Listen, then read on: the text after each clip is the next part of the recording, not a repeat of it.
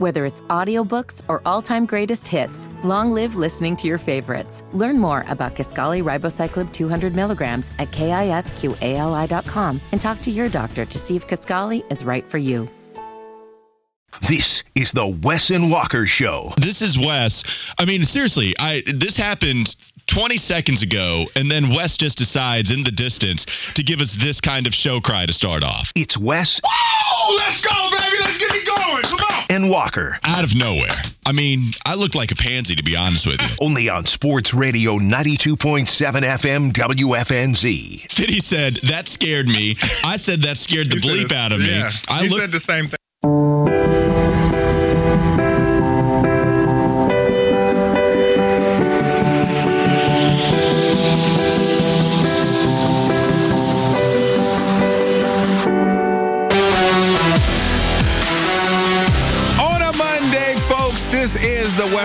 Show. Hope your Monday's going well. I know everybody's not always excited to get up and get the week going on Monday. I know I get a case of the Mondays quite frequently.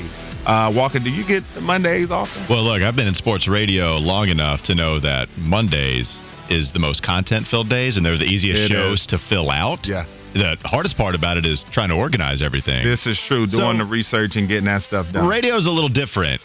I think generally, though, Fitty's always tried to spit the theory to me. I don't know why I said that. When I mm-hmm. spit the theory, what am I doing here? Am I a rapper? What am I doing? Yo, spit hot fire. Yeah. I don't know why, but he always tries to tell me about the theory that Tuesday's the worst day. Yeah. I'm not really buying it. I think Monday is the worst day generally, but in sports radio, filling a show standpoint, that's always going to be easy. Yeah, I always think when you're a really busy person, I think that Mondays always think, especially if you're, you know, have the availability of either having the weekends off or a Sunday off. And then you know, like when you get in that R and R you're enjoying yourself, and you're like, man, I got to get right back to it tomorrow. Yeah. man. So let us know out there on the text line 704-570-9610. Do you get the Mondays? How often? All right, but you know what helps a Monday to be that much better when you wake up and know that your team or your school is playing in a monster game. So let's get to that and other topics. It's time for the campus.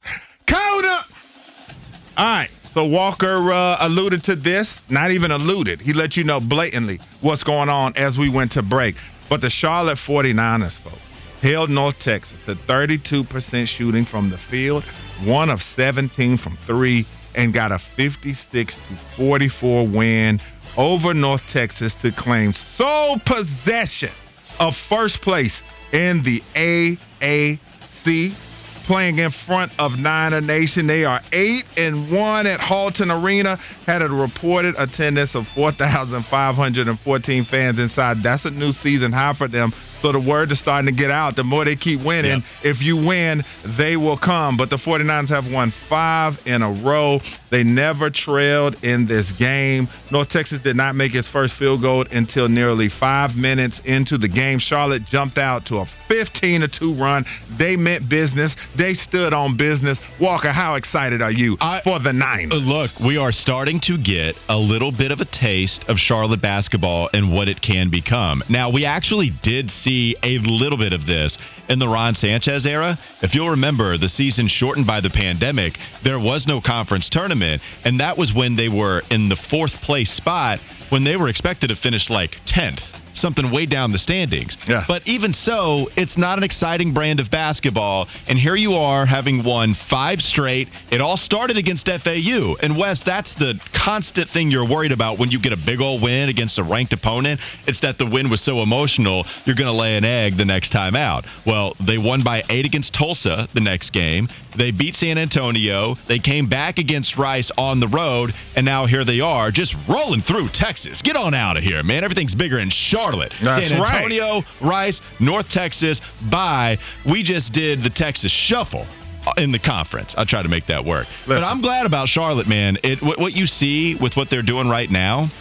Now we're starting to get, to get excited. And 336 wrote this in, Wes. As a fellow 49er fan, as a fellow 49er who graduated in 2017, would Walker agree that Charlotte has arguably the worst sports environment in college sports? I'll tell you what, at the beginning of my college career, I didn't take, yeah, I know, college career because of the whole Final Four appearance. Hmm. I think for me, it was fun. Like they were in a, a, really fun. They were in the A10. That was a lot of fun watching them take on Xavier. They got the big win at home.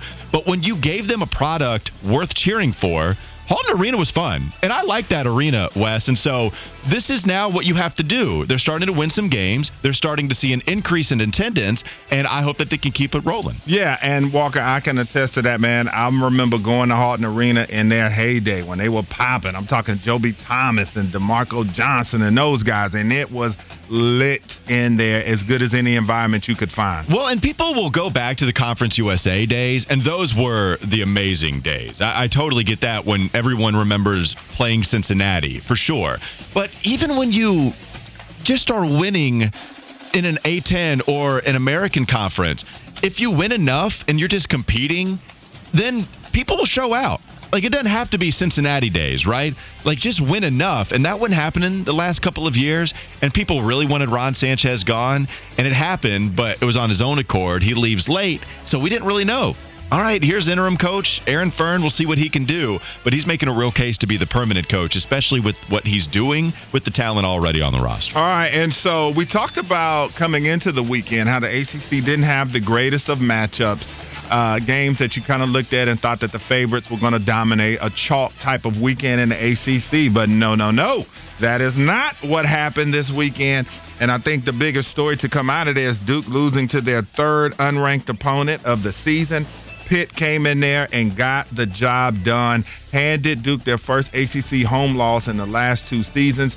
Jared McCain was three of eight from three. He had his seventh career game with at least three three pointers in a matchup. They're now six and one when he reaches that. Kyle Filipowski had 19 points on the day, but it did not happen. For Pitt, it marked their first win over an AP top 10 opponent since defeating number eight Notre Dame back in 2015. Pitt had the lead for 35 minutes and 22 seconds compared to two minutes and 19 seconds for the Blue Devil. And we know this picture that could go down in ACC history of Blake Henson, or, or as the kids at Pitt call him, Blake Hemson getting up on the scores table. Kids are flipping him the bird. They're calling him everything under the sun except what his mama named him, but it didn't matter. He had 24 points, 8 of 10 from the field, 7 of 7 from three point territory. Walker, what do you make of this loss for the Blue Devils? Well, I, I think the thing about Duke losing this game is, yeah, they didn't have Mitchell and they did not have Jeremy Roach. And those are two big losses. So I'm not going to overreact about what their ceiling can be.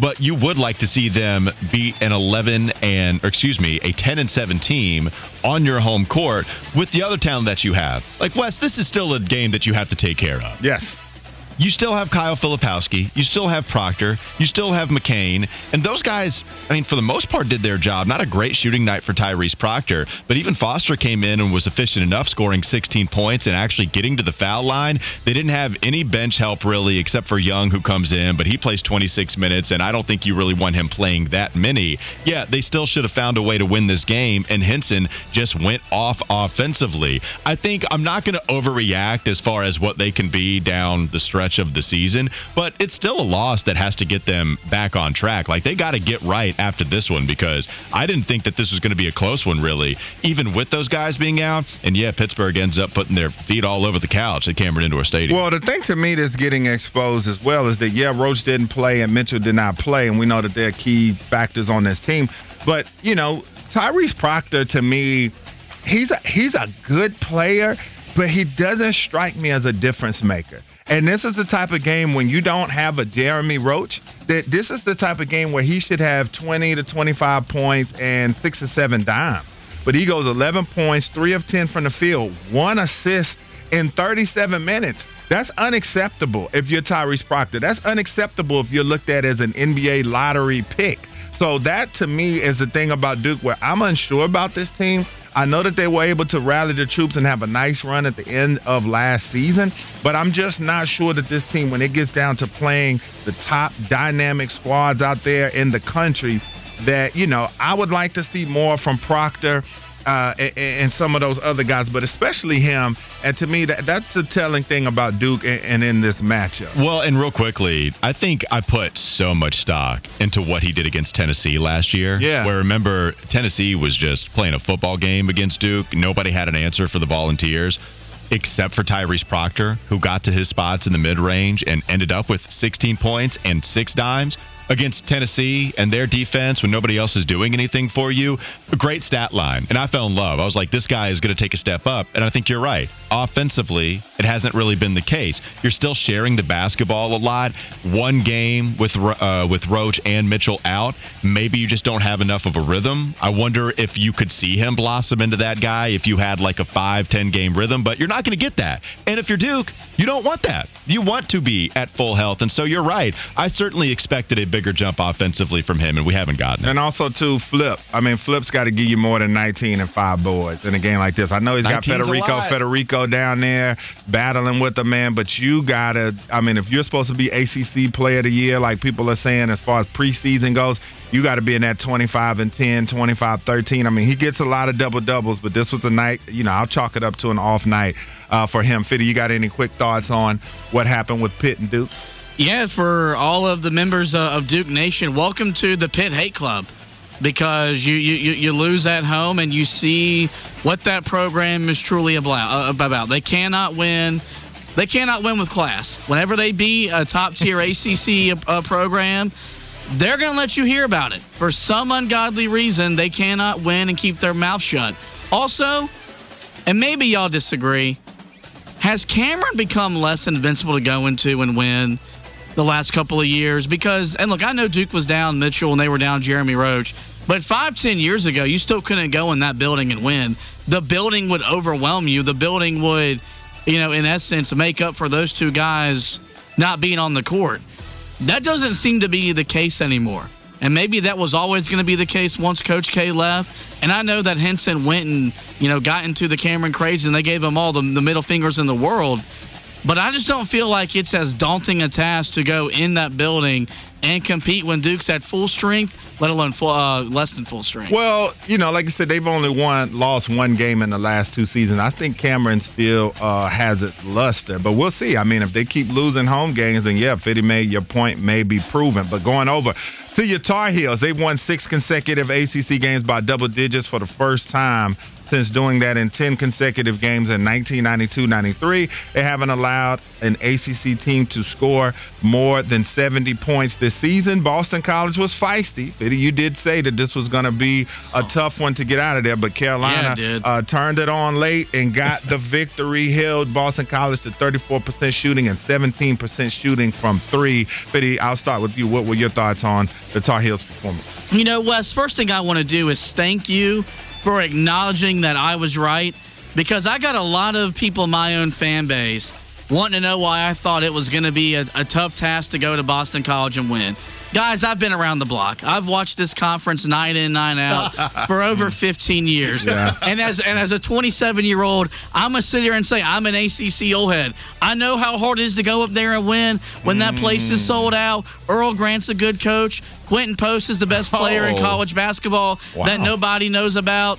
So it was going to be tough. Yeah. And championship teams still go on the road and don't get a whistle to go their way for 40 minutes, and they still find a way to win by double digits. And that's what Carolina did. Big second half from Armando Bacot, mm. timely scoring from R.J. Davis, and Carolina's 7 0, man, for the 12th time in ACC play in program history. And hopefully tonight by about 9.05, 9.10, they'll be 8 0. All right. Well, Walker, I'm going to let you rock on this one because I, I, I No, you sure, have too many comments. This no, has I'm to saying, your time. I sure remember I know. When I know the Demon Deacons were playing at Boston College. Uh, was it sold out? And I got tattoos. I'm big tattoos. I got text about, oh, you guys are struggling with Boston College, and I can't believe how you guys are playing. You're supposed to be a oh, contender. No, you went to the text message. You went to texting yeah, him about that. Yeah, you're supposed to be a contender, and you're struggling at Boston College. Now, when the Tar Heels come to play, which a lot of the crowd was pro North Carolina, I saw it. A lot of the crowd was pro Tar Heels. Now it's this hard place. It's Cameron West. 2.0. West, are you this, kidding this me? Is, this is a 27 year old ACC old head, man. He's been around the block. Yeah, I know tried what? to tell him. I said when they went to Florida State, road train, I Walker. said, I said ACC road games are hard to win, not to fit. He, I, I, I can't believe you lost that game. Now everywhere Carolina goes and plays on the road, it is just the zoo. I mean, my God, this guy knows no bounds. I knew it was going to happen. As, as soon as soon My as Fitty wanted to God. take, he wanted to take a victory lap hmm. over calling that it was going to be a close game Yes. late into the second, which as like you did. Okay, but, but, but Walker, as someone that hosts a podcast for one of your favorite teams in the Hornets, doesn't it hurt when your own fan base comes after you? I had to deal with that when I talked about Boston College and I was pushing all my content about the. I had people, you're just making excuses for him. You're part of the problem. That's why this program hasn't achieved what. I'm not an excuse maker, but I know what it is, and I knew it was going to be tough there, and, and I knew it was going to be tough to go on the road there and win because a they're a quality team. And as you remember, in the mid 2000s, man, when they were good, that arena gets behind them. It's a small gym. It's not the easiest place to go on the road and play. That's all I said. And I said, don't be surprised if the game is still in bounds at the end of four timeout. And it was. I was right. Y'all were not wrong. And I'm done. Uh, that's a very personal battle that you have with your own kind right now. And I apologize that you feel the need to take the victory lap. I do want to take the little time that we have left in this segment to set up the stage for tonight with Duke losing, with NC State losing. North Carolina is taking on a very good Wake Forest team that is also atop the standings, fourth right now at 5 and 2. Wake Forest moves to 5 and 3. Carolina moves to 8 and 0 with NC State still second at 5 and 2. North Carolina, not a stranglehold, but pretty firm grasp. Yeah, they won the- this one tonight. It's a, Yeah, yeah. You you beat Wake Forest, who is a good basketball team, and watching the Blue Devils lose the way they did, it, you're, there's really not a question.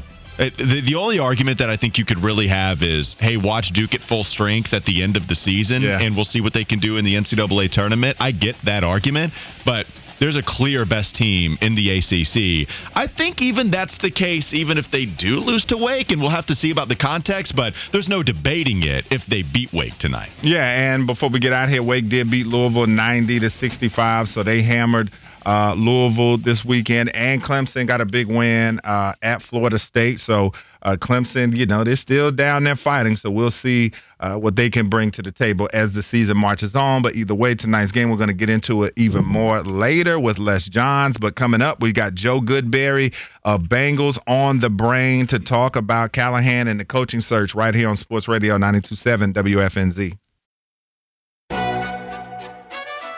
McDonald's is not new to chicken. So maybe stop questioning their chicken cred and get your hands on the McCrispy. Juicy fried chicken, buttery bun, unmatched pickle to chicken ratio. Yeah, they know what they're doing. In fact, we can honestly say they're not new to chicken, they're true to chicken.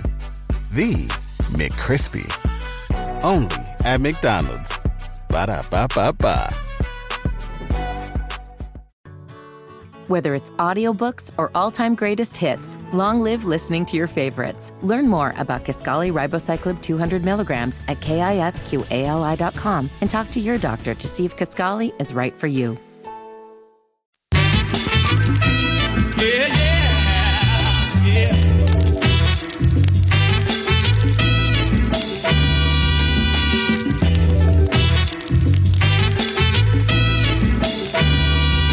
Wes and Walker back at it. Sports Radio 92.7 WFNZ going over the list of Panthers head coach candidates. We got a lot to get through.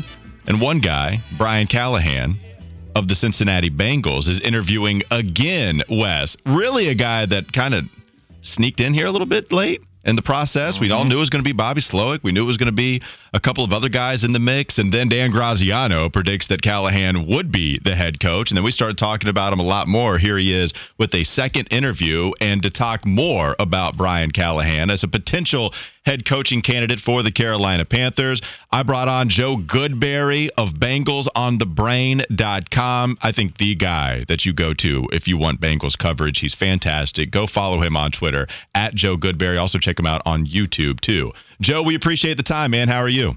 I'm doing great. Thanks for having me on, guys. Absolutely, Joe. He joins us via the Bodyworks Plus guest hotline. So, Joe, I saw you respond to Josh Norris talking about Brian Callahan, his role within the offense. Repurpose it here. Just what kind of role does he have within this offense, and what is he responsible for? Yeah, so everyone, when you're interviewing an offense coordinator, wants to see uh, does he call plays, right? Is that something we can take with us? And it's always the first question I get asked because Callahan's getting interviews uh, throughout the league. And he does not call the plays in Cincinnati. Zac Taylor does as the head coach, but his role is designing, orchestrating, building the offense and the game plan uh, from a week to week basis, from installs in camp and mini camps throughout the summer. Uh, it is the, the major adjustments, the big changes they have made throughout seasons, in game, uh, working directly with Joe Burrow and the quarterbacks, and trying to make sure everyone within the offensive system is on the same page because the Bengals do it a little bit differently. While Zac Taylor calls the plays, they have Brian Callahan as the offense coordinator. They have Dan Pitcher, who's the quarterback's coach, work on third down offense, third down packages, third down situations. Wide receiver coach Troy Walters is the red zone guy, uh, working on packages and new schemes throughout the year and maybe plays that'll work in game. And then you have the offensive line coach Frank Pollock, who's also the run game coordinator, who is working on the run run game, run scheme, and how they want to attack the next opponent. So it's a big group effort, and Callahan oversees all of that and gets them all on the same page and gets the game plan ready week to week. And everyone does have a say in play calling on game day. They're all in Zac Taylor's ear, giving them information, giving them suggestions, giving them things they've talked about throughout the week to keep them on track. So I think that managerial aspect is what is intriguing teams around the league. Well, and Joe, how different was that offense with Jake Browning at quarterback after Joe Burrow? Like it seemed different to us, and I think that's what put him more on the map. Maybe with Panthers fans, that's the point they keep going to: the fact that you guys were winning, the fact that Jake Browning was throwing for over 300 yards, and it did look so different. What did you notice in that transition from Joe Burrow to Jake Browning at QB? Yeah, and this is something the Bengals have done under Callahan and Taylor throughout their four years now. Is they have if if they've needed to morph and change, they can do it on a dime, and they have found success. And sometimes it takes a couple weeks, but they will drop everything they've planned and switch it in game or throughout the season. And they were hit with that this year again when Joe Burrow first had a calf injury in the in the summer, and so they had to change the game plan for the first few weeks until he got healthy. And then when he goes down for the year, halfway through the year, and they're inserting Jake Browning, who is a former undrafted quarterback. He had a lot of numbers at Washington, but to be honest, what we've all seen on tape and, and in game and preseasons was not very. Uh, I wasn't very uh, high on his prospects, and I don't think anyone really was in Cincinnati, and I don't think anyone was really on the team as much as they say it. You know, I speaking with people going into that was like, yeah, let's see what can happen first week was just dropping Jake Browning into a Joe Burrow offense against Pittsburgh Steelers. It did not work out. Six Bengals scored 10 points that week. Browning did not look very good. And they said, okay, it's not going to work. We gave you the opportunity to be Joe Burrow. You're not Joe Burrow. Let's scrap it and go completely different. And they did. And that is a sign of good coach. And what they did differently was, okay, let's get you under center more. We're going to run the ball a little bit more, be more varying in our run scheme. We're going to do more play actions, give you easier one-two reads, half-field reads, uh, give you easier throws with screens, not just to the receivers but to the running backs. The Bengals were a terrible screen team up until Jake Browning became the starting quarterback, and then they were hitting explosive screens at a high rate. And that's something that's like, okay, I didn't think they could do. I didn't think it was in their repertoire. I didn't think it was in their in the, you know in their pocket to pull out. And they found a way to become a highly efficient screen team and that's again a mark of what they've been able to do while Callahan's been there. And I think it definitely got not just Callahan but Dan Pitcher on the map for coaching uh, interviews around the league because you're like, hey, if I can get solid production from a guy who nobody believed was actually good at quarterback, what can you do with a guy that's really good or a top pick like Bryce Young? And I think that's where the interest is. Joe Goodberry joins us on the Bodyworks Plus guest hotline. You can follow him at Joe Goodberry from Bengals on the Brain. And Joe, when you talked about his quarterback success and what he did, do you feel like that that is the best indicator that he can get the most out of Bryce Young here? Yeah, definitely. I think anytime a, a team's looking for a new uh, head coach or even an offensive coordinator, you're looking can I get the best out of the quarterback? Can I maximize our quarterback here or find the guy that's going to be next? Now the Panthers obviously have drafted their guy, and you know you're gonna you're gonna have to get the best out of him no matter what for the next three years at least. Uh, so yeah, I think the idea here is okay. Let's salvage this project. Let's get the best out of him. And Callahan has worked with Peyton Manning. He's worked with Joe Burrow. It's like that's you would like to impart some of what he's learned with those, you know, number one picks, and and also impart that onto and see what you can squeeze out of Bryce Young. But also, I think because Callahan sees it through a quarterback lens, always working with quarterbacks. Uh, also, I think one little tidbit is also they had in that draft where they where they took Joe Burrow number one. Their number two quarterback was Justin Herbert that year. It wasn't Tua. Like they see quarterback very clearly. Uh, I think also part of it is in Cincinnati. That's also different. Is the coaches because Bengals have the smallest scouting staff in the league. They use their coaches as scouts. So, like when the season ends, they go right into looking at these draft prospects. They go right into evaluating these college uh, players, and they have to have opinions. They have to be ready. They've got to talk throughout the the off season until the draft day comes. They get the guys they want because of it because they're such a big part in drafting. And I think that's also key to a guy that is going to be a, a head coach or, or running the show or running a program. And so I, I do think there's a lot of positives here. Number one, from the quarterback perspective, but also overseeing the offense, and then how does it affect you in the draft and the players you are acquiring? Well, one of the guys that we were talking about in a true position of need here is wide receiver. And so we know that Tee Higgins was one of his receivers and is expected to be a free agent uh, when the offseason hits. And do you think that he could possibly come over here if Callahan is the hire? Do they have that type of relationship?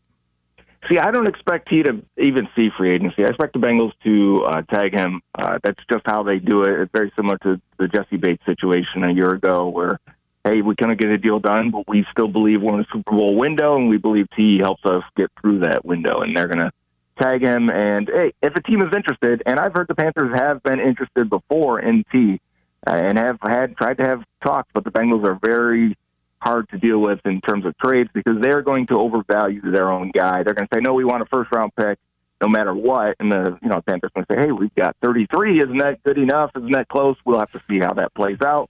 But yeah, I could see a connection being there, and maybe it's a it'd be a little bit more of an open situation having your former coach move on and and go to and be on the other side of that phone call when they do call and say, hey, we want something or we want to talk about Tee Higgins. Bengals may be more receptive to that. Joe Goodberry joining us on the Bodyworks Plus guest hotline. BengalsOnTheBrain.com. Go check him out on YouTube and follow him on Twitter at Joe Goodberry. Joe, we got a lot of people texting in too. Their interest in Brian Callahan uh, also involves the ability to navigate and operate with a poor offensive line. That's been the thing about Cincinnati. Joe Burrow's been amazing, great wide receivers. Offensive line been a little porous.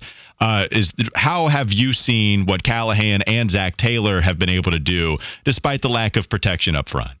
Yeah, that's been their greatest challenge, no doubt. If they had even an average offensive line, they probably win a Super Bowl at some point over the last you know two years when Burrow was healthy. So it, it is something we reflect on and talk about very often.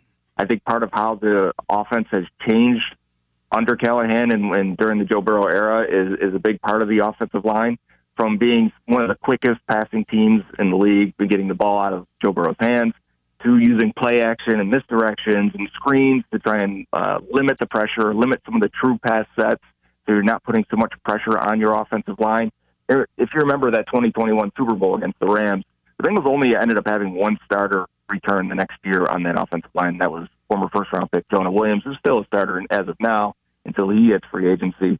Uh, but it was a bunch of guys that never ended up playing in the NFL again, and they made it that far, and they were an explosive downfield offense that year with, with hitting deep shots to Ja'Marr Chase and Tee Higgins. They did it in that Super Bowl. The following year, teams put a cap on it and said, "We're not going to let you throw deep down the field anymore. We're going to be a cover two uh, shell against you guys and force you to do everything underneath." And it slowed the Bengals down for the first four weeks. They were really poor against the cover two. They can't. They couldn't figure it out. Everyone's like, you know, oh, Zac Taylor, Callahan, they're not it. At the end of the season in 2022, the Bengals were the number one team against cover two defenses in terms of efficiency and EPA, and they got back to the AFC Championship game losing by three points. Again, with a bad offensive line. The final play in 2021 was Aaron Donald beating, beating Quinton Spain at left guard. The final play of 2022 was Chris Jones beating, uh, I think it was Hakeem Adeniji at right guard, and ending their season on the final play. And it's just, you know, you wonder if while they did get past it, while they did survive as much as possible with one of the worst offensive lines, we have our own, like, man, if they could have protected it a little bit more, if they could have done a little bit more. But at the same time, they, I, you give them credit because they've done a lot. And now remember, Brian Callahan is the son of Bill Callahan, the right. offensive line running game coordinator for the for the Browns, who is the best offensive line coach in the league, hands down. And I wonder if there is some of that that bleeds over into Brian and why they got probably better play out of the O line or were able to have a functioning offense with such a bad line. And so, on that point about his father, how big of a presence do you think his dad will be if he were to come here with him, at least early on in his tenure? If he were to come with him, I think it would be huge. I mean, clearly he is the best O line coach and would get the run game going instantly. It would be, uh, I mean, we've said the same. If we had his dad here in Cincinnati, I feel like we'd have a ring as well. So, like, it's it would be gigantic. Now, I have talked to Brian about this. I have asked questions before, and it was, hey, you know, do you want to work with your dad? Is that something you strive for? How come he never came to Cincinnati? And it was, you know, I want kind of want to be my own man. I want to do my own thing, but sometimes you want the best of the best. And if the situation happened and they did they did coach together, then so be it. So I don't know if it's something he it would automatically would say, hey, we're getting my dad to come with us. Where it's more of, you know, if it happens, if he's the best guy, then he would do it. Joe, do you view Brian as that alpha type of coach that can, can run a team and, and has a strong hold on his team and everything that, that happens, or or do you fancy him more as the coordinator that puts more of the responsibility on the players to kind of take care of themselves? No, there are a lot of stories of him regrouping everyone. The, the Bengals all haven't had it easy. They've had a lot of success, but they've been four and four at the halfway point. They've started seasons one and three, and they've been able to turn it around. There's been some inner turmoil and and wonder about you know are we are we messing this up? Are we not you know competing at the highest level? Are we not maximizing all the talent we have on this offense? And it sounds like Callahan does a great job of getting everyone back on the same page, presenting new ideas, saying this is how we're going to change, this is how we're going to do it, and this is how it's going to work and the guys seem to buy in because it works afterwards. And I think you know once you prove that a few times, guys buy in, and that's it. They listen to what you're saying. They listen to the direction. They they, they follow along with it. So I think he's more of that type. He's the manager type. He's I don't you know I do not know if he's going to want to call plays as that coach or not, or if he's just going to delegate that stuff to somebody else. Uh, in is it going to be like all right? I'm the manager type where I can get everyone to buy in and feel good about what we're doing like you know a Dan Campbell type for the Lions. Is that it? I don't think he's rah rah. Maybe a little bit behind the scenes. Like I've heard stories of, of games where they they're down a receiver. That's only Ja'Marr Chase, or they, they're down Joe Burrow, and it's like they they go to the offensive line and, and Joe Mixon. It's like guys, this game we're going to run it down their throats. We're going to take their will. We're going to win this game because of you guys up front. Are you ready to do it? And the guys are like, they're like, let's do it. We're bought in, and they go and they do it, and they find a way to run the ball. For the first time in ten weeks, they you know they average over five yards per carry, and they figure it out. That game against the Panthers, if you remember a couple of years ago, yeah. Panthers were number one run defense, and that was a very similar game. They didn't have Ja'Marr Chase. They're like, hey, we need to run this. We're going to run it against the number one defense, and they Joe Mixon goes for five touchdowns, and it was that was one of those games where like we can do it let's instill it in our minds. And I believe that came from Callahan that week, from what I've heard. Uh, so yeah, I think he's like that. I think that's what you're getting. Wes, I'm on the Callahan caravan right now. Everything's sounding pretty Woo! good, isn't it? We got a lot of people on the text line saying, "All right, I'm sold." I'm convinced. Joe Goodberry on the Bodyworks Plus guest hotline convincing a lot of Panthers fans that Callahan just might be the right guy for the job. If you want more Bengals content, go to Joe Goodberry on Twitter at Joe Goodberry, BengalsOnTheBrain.com. I've long considered, I think a lot of people consider him the guy to go to for Bengals content. Joe, we appreciate the time, man. That was great. Thank you so much. Thanks for having me, boys. I find he did a good job, man. I'm telling you, Callahan find, might want to cut him a little check if he signs that deal, huh? He's moving up the attractiveness rankings. Yeah, I'm just, I, I know, Fitty. I'm telling you, the way that Joe Goodberry was able to sell him. Uh, maybe we take a quick break, we gather our thoughts, we cool down a little bit. We see what is happening on the text line, and then we recap what we just heard from Joe. We can also talk a little bit more about what head coaches would make the fans most happy Maybe it's Callahan now, but who are some of the other mentions out there that could make the fans most happy? It's coming up next on Wes and Walker, Sports Radio 927 WFNZ. McDonald's is not new to chicken. So maybe stop questioning their chicken cred and get your hands on the McCrispy. Juicy fried chicken, buttery bun, unmatched pickle to chicken ratio. Yeah, they know what they're doing. In fact, we can honestly say they're not new to chicken, they're true to chicken. The McCrispy. Only at McDonald's. Ba da ba ba ba.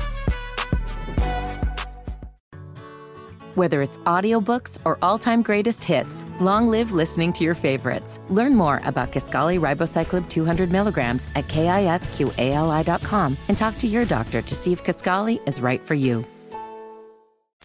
Wes and Walker back at it, Sports Radio 92.7 WFNZ. What's great is that I teased going into this segment what coach would bring you the juice, and then we didn't bring the juice. We had zero juice to speak of to get you hyped for this segment because we were talking about some other stuff during the break, and so we didn't have any music for you. Yeah, man, it happens, you know, but we're here now, and hopefully we can bring the juice. All right. You can text us 704 570 9610. Did you like the way that Joe Goodberry was talking about Brian Callahan as a potential coach? We had Brian text in on the text line. Y'all over here convinced me that Callahan would be a good choice. KC Steve said the same thing. After hearing this, I'm more sold on Callahan.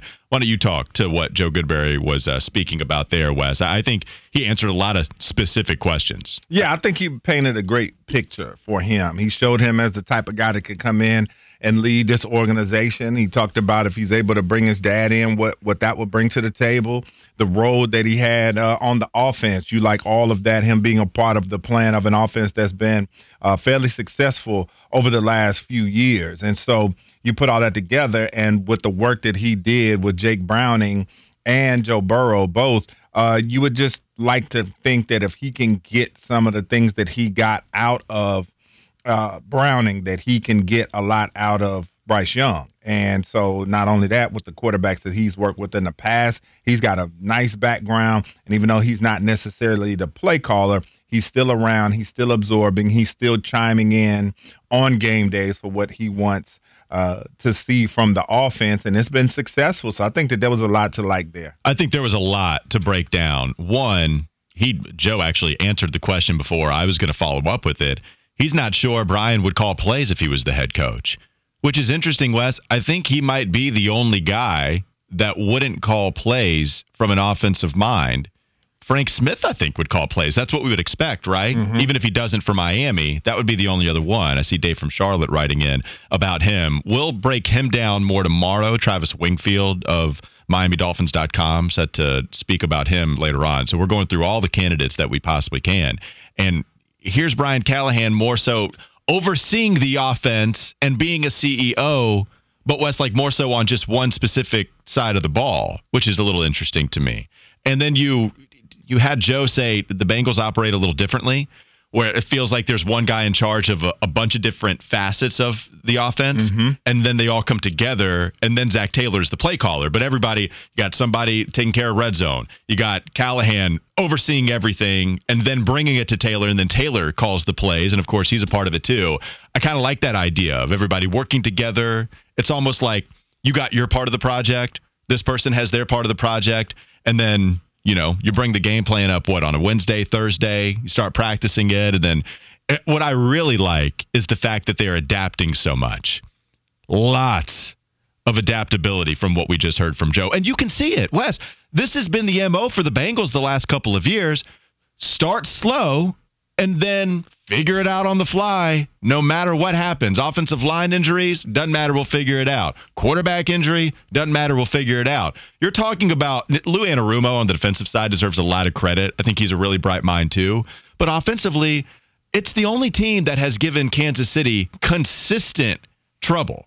Right? Like you have to be Tom Brady if you're the only other QB that gives Kansas City trouble.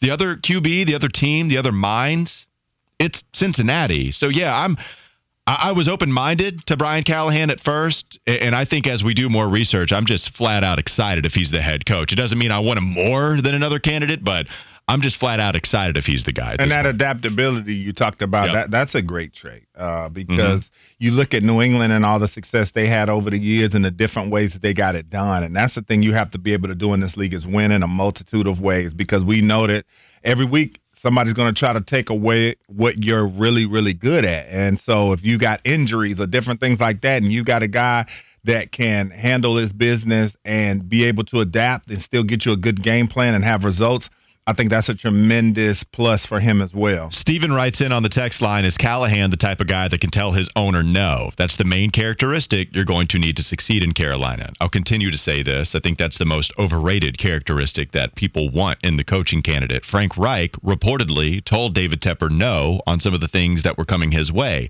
The guy's on up out of here as fast as we've seen uh, unless you're talking about a handful of other coaches that have been fired. It doesn't matter. Here's what matters winning. If he wins, then he'll stay here. And it feels like the type of guy that is loved by his players. And it feels like the type of guy that works really well with his coaching staff. Wes, if he's already working with a bunch of different minds, then it's not going to be any different nope. than if he comes over here and works with. Like, that's exactly what went wrong with Frank Reich. It's working. Look, it's the same minds, at least on the same page, if you will, in Cincy but working with other coaches seems like a strength for Brian, and that was the exact opposite. Granted, not Frank Reich's guys, but it seemed like the exact opposite. It was a flat out weakness given the coaching staff constructed here. And so that's what I want. All of that sounded really attractive to continue the theme. Underrated juice he brings, but still, I would not say that he is the guy that brings the most excitement. I think that's Ben Johnson, Wes. I think if he were to come to Carolina, a lot of people are skeptical on that. If he were to come to Carolina, I think that's the option most people would be excited about. Do you agree, or do you think somebody else would bring more juice? Uh, well, yeah, because obviously you weren't able to uh, interview Harbaugh or Belichick or anything like that. So yeah, I would right. say he's probably number three on the list because he's getting the most national juice, uh, so to speak. Uh, he's the number one candidate on a lot of teams' boards, including the Panthers. And we've been hearing about Ben Johnson since last season. So I think also he's built up enough cachet. Plus, you throw in the fact that the Lions have made the run that they've made to the NFC Championship game. And so all that just continues to build his buzz, especially with his offense being the catalyst uh, for their run right now. So, yeah, I would say that he's the guy that will bring it the most. Him and him and Bobby Slowik, to me, they're kind of neck and neck because Slowik, we know CJ Stroud has, you know, shined the light on him the brightest as far as the candidates are concerned. But I think Ben Johnson, just for the fact that we've been hearing about him for two years now, and he was identified early in the process as the top guy on the board for the Panthers. And so I think that's what would make him have the most cachet because if you get him, it's like a small victory. You're like, oh, they were able to go out and get exactly who it is that they wanted to be the head coach. I've got a little hope. Does it feel like it's hard to identify a favorite for this job? Uh, yeah, because right now you don't have a clue as to what is going to happen because there's a lot of uncertainty around where Ben Johnson is going to go. You don't know what he's going to do at this point because he's got a lot of options. And then you look at the rest of these candidates. Well, some of them are available. If the Panthers wanted to go ahead and make a decision today, they've got guys, whether they want to go and hire a, a Frank Smith or Brian Callahan or some of those guys. Now, Bobby Slowik's available. So that'll be interesting to see if there's any movement there this week. But uh, for the most part, this is a, a hard job to figure out. But I think that because I'm trying to think back to when the the last coaching search did we get a feel or how soon did we get a feel for Frank Reich being the guy? I think we started to because how how many real names were there? Uh, Kellen Moore, remember it was still somewhat of a surprise yeah. when it was reported after the fact that he got a second interview and the fact that he might have even been the second choice over Steve Wilks. Mm-hmm. The writing was on the wall that it wasn't going to be Steve as we got further along in the process. And then who else was there? It was Ben Johnson who said, "Nope, I'm good. I'm going yeah. back to Detroit." Ryan said no. I we started to get Frank Reich in the crosshairs more so than anybody. Here, it's a lot harder to figure out. Like I I know we're kind of going with the joke about how Callahan looks pretty valuable at this point compared to what we were talking about him, not even mentioning his name a week ago. But it makes sense that he might be the favorite if Ben Johnson, he's going somewhere. He's going to be a head coach. It's all about where he's going to be a head coach. If you don't think he comes to Carolina, you think Dave Canales is hot enough to go to a different team too? Because that was impressive what he did. And Baker Mayfield deserves a lot of credit. Both of those guys do. So if he goes somewhere else, and then you start to go rolling down the list, I think that might be the idea as to why Frank Smith is the odds on favorite to some outlets. And Callahan is third. So it it is hard though. Like I we do not have a single guy taking that favorite title right now. And it seems like it could be any one of what, three or four. It's Is there one out. guy that you have a strong hunch about that you feel like could be the guy? Or are you just feel like it's a mixed bag right now too? I think it's a little bit of a mixed bag. Yeah. I, I think I I don't think Ben Johnson will be the coach. I'm more so thinking it's going to be Canales or Callahan. The feeling I get. I don't know about Slowik. I, I wonder if Tepper is a little worried about Slowik being too young. And I get it. Like I I'm not saying I would not bring him in. Yes. Like that's objectively though a decent enough reason to be a little hesitant to bring him on as the head coach. And so maybe you want to go to the guy that has his hand in so many different pots up there in Cincinnati trying to figure out the right thing to cook up with a lot of different guys. Then you go to Frank Smith not calling the play, so he's looking to become that next person. Maybe those names would make a little more sense. Uh, final thing for me here, Wes, before we move. Well, all right, hold put a hold in that. Okay, Okay. we got Les Johns. I don't want to keep my guy waiting. I don't want to keep you waiting more to talk more about Wake Forest, North Carolina. so we can get to some more candidate talk a little bit later on in the show. Greg Auman of the Athletic, formerly of the Athletic, now Fox Sports.